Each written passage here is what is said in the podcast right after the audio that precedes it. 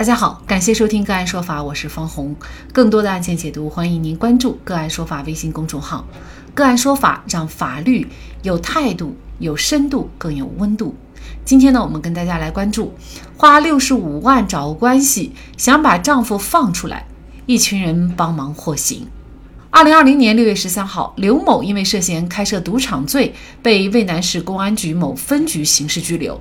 他的妻子厉某就想找关系。把丈夫刘某给释放出来。厉某先找到了马一帮忙找关系，马一又找到了女子王二帮忙，王二又联系到了寇三，二人决定以办事需要打点费为由，向厉某先索要二十万，并由寇三暂时保管，待实际需要打点费时再向厉某索要。事成以后，两人再商议分钱，如果事办不成就退回一半。同年六月十六号，寇三向厉某、马一承诺能够找关系释放刘某，但需要一定的费用，并以办事需要打点为由向厉某索要二十万元。马一提出，因为刘某曾欠他五万元债务未还，要求向厉某多要五万元，用于向他还账。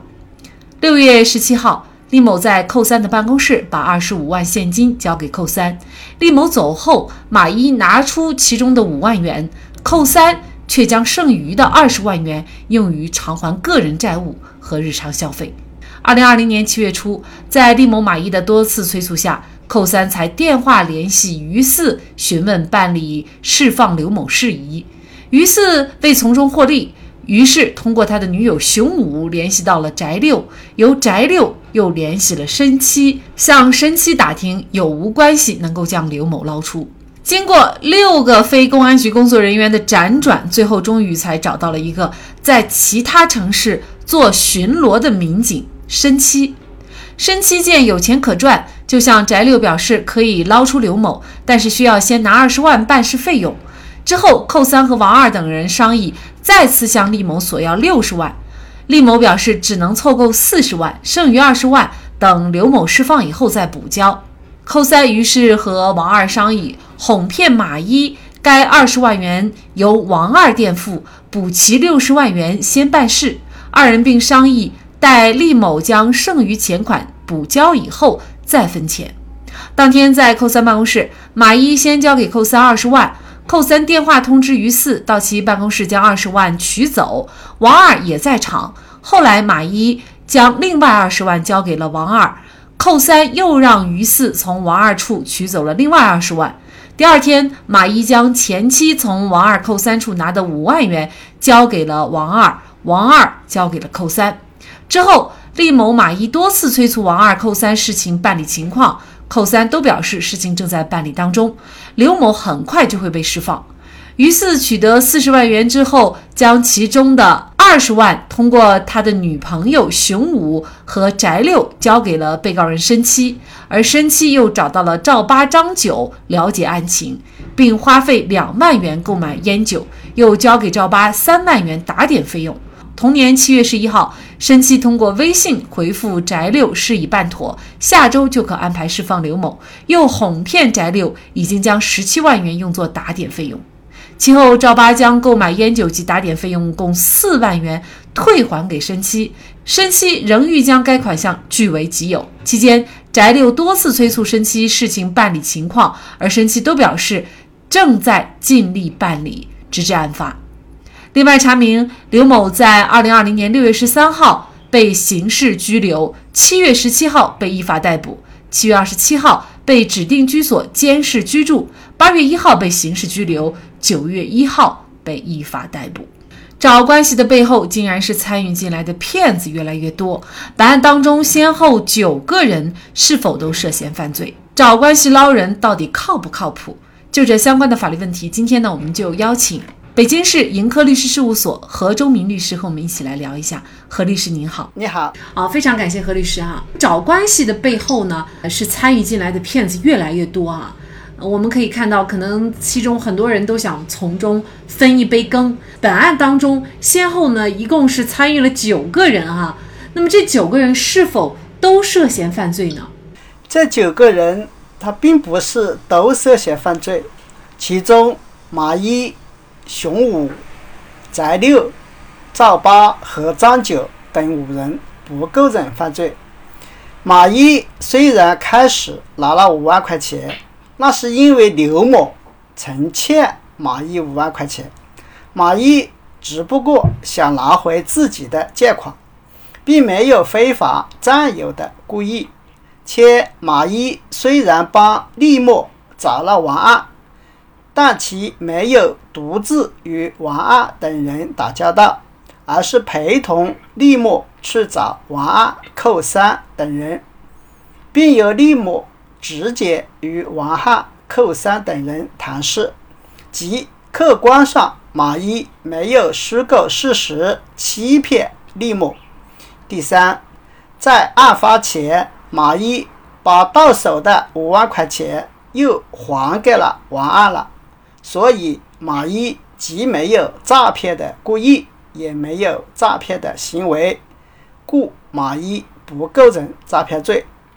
其他的人如熊五、翟六、赵八和张九等四人都没有虚构事实的犯罪行为，也没有非法占有的故意。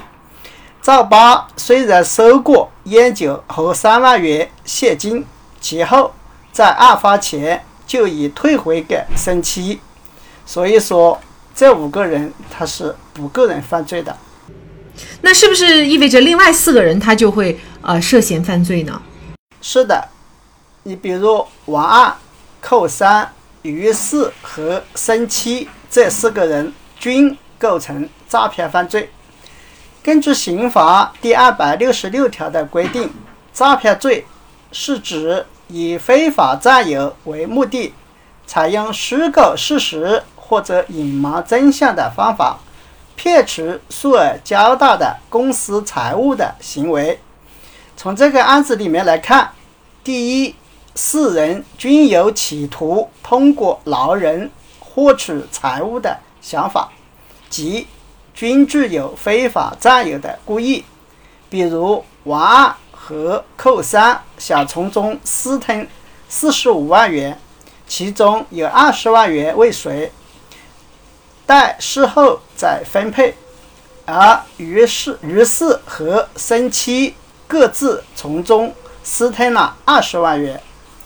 第二，四人均有虚构事实的诈骗行为。四人在明知刘某因涉嫌犯罪，已被公安机关采取强制措施的情况下，虚构发钱能将刘某捞出的事实，从刘某至妻李某处骗取活动资金。第三，李某陷入错误认知而自愿交付财物，即。四人通过虚构花钱能将刘某捞出的事实，使刘某妻子李某产生了错误认知，从而自觉支付了六十五万块钱。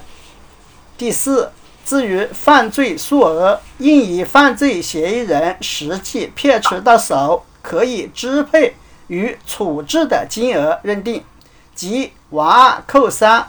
诈骗数额为六十五万元，于是诈骗数额为四十万元，申七诈骗数额为二十万元。综上所述，王二、寇三、于四和申七这四个人均构成诈骗罪，其中王二与寇三系共同犯罪，因为他们二人之间事先。有共同的犯罪意识联络，事中有共同的犯罪行为，并约定事后分赃。当然，因王二、寇三都积极参加犯罪活动，故二人均为主犯。他们四个人都是主犯。嗯，那厉某呢？他六十五万就这样被骗走了。现在案发了，这六十五万还能要得回来吗？厉美的六十五万元不能要回来了。虽然王二等四人构成诈骗罪，除了被判处刑罚以外，其所得赃款均应退赔。一般来说，退赔的款项应当返还给被害人。但是本案被害人李某意图通过花钱找关系的违法方式，使刘某脱离羁押状态所使用，及其存在扰乱司法公正的主观恶意。该笔款项具有非法性，故对涉案赃款六十五万元依法应予没收。及王二等四人退回司法机关的款项，均应依法没收，上交国库。也就是说，利某他是要不回来的，人没有捞回来，钱呢最后也是打了水漂了哈。那现在呢，很多人啊，可能有些时候遇到这个自己家的家人被抓呢，就会建议，就是说呢，想办法找关系把人给放出来啊，捞出来。那么您作为这个刑事专业律师，呃，这么多年，您觉得呃这种可能性现在有多大呢？其实找关系捞人根本就不靠谱。实践中，有些人花了钱，人出来了，就以为关系起作用了，实质上那基本上是瞎猫碰着死老鼠，或者坐享其人了。为什么呢？一种情况是因为那个涉案的当事人，其案件本身情节轻微，其本人又没有社会危险性，没有羁押的必要性，且能认罪认罚，这样的案子就是不找人，当事人也会出来。还有一种情况是当事人聘请了辩护律师，经过辩护律师依法辩护。争取到对当事人取保候审或者监视居住，所以当事人就出来了。这完全是辩护律师努力辩护的结果，与那些找关系的人没有任何关联。但这种情况下，那些找关系的人往往比辩护律师挣的钱还多得多。在大多数情况下，当事人亲属钱花了。人还是没有出来，后来还得聘请辩护律师，其中有些人在回头聘请律师时，往往连律师费也付不起了，实在是可叹、可怜、可悲。一个案子的结果，岂是一两名司法人员插手就可以搞定的？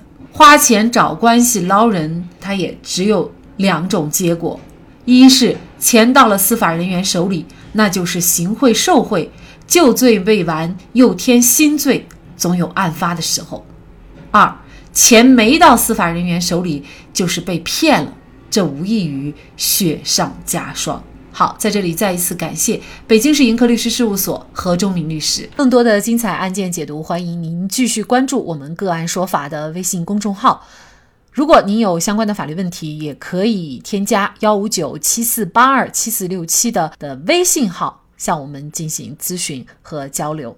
感谢您的收听，我们下期节目再见。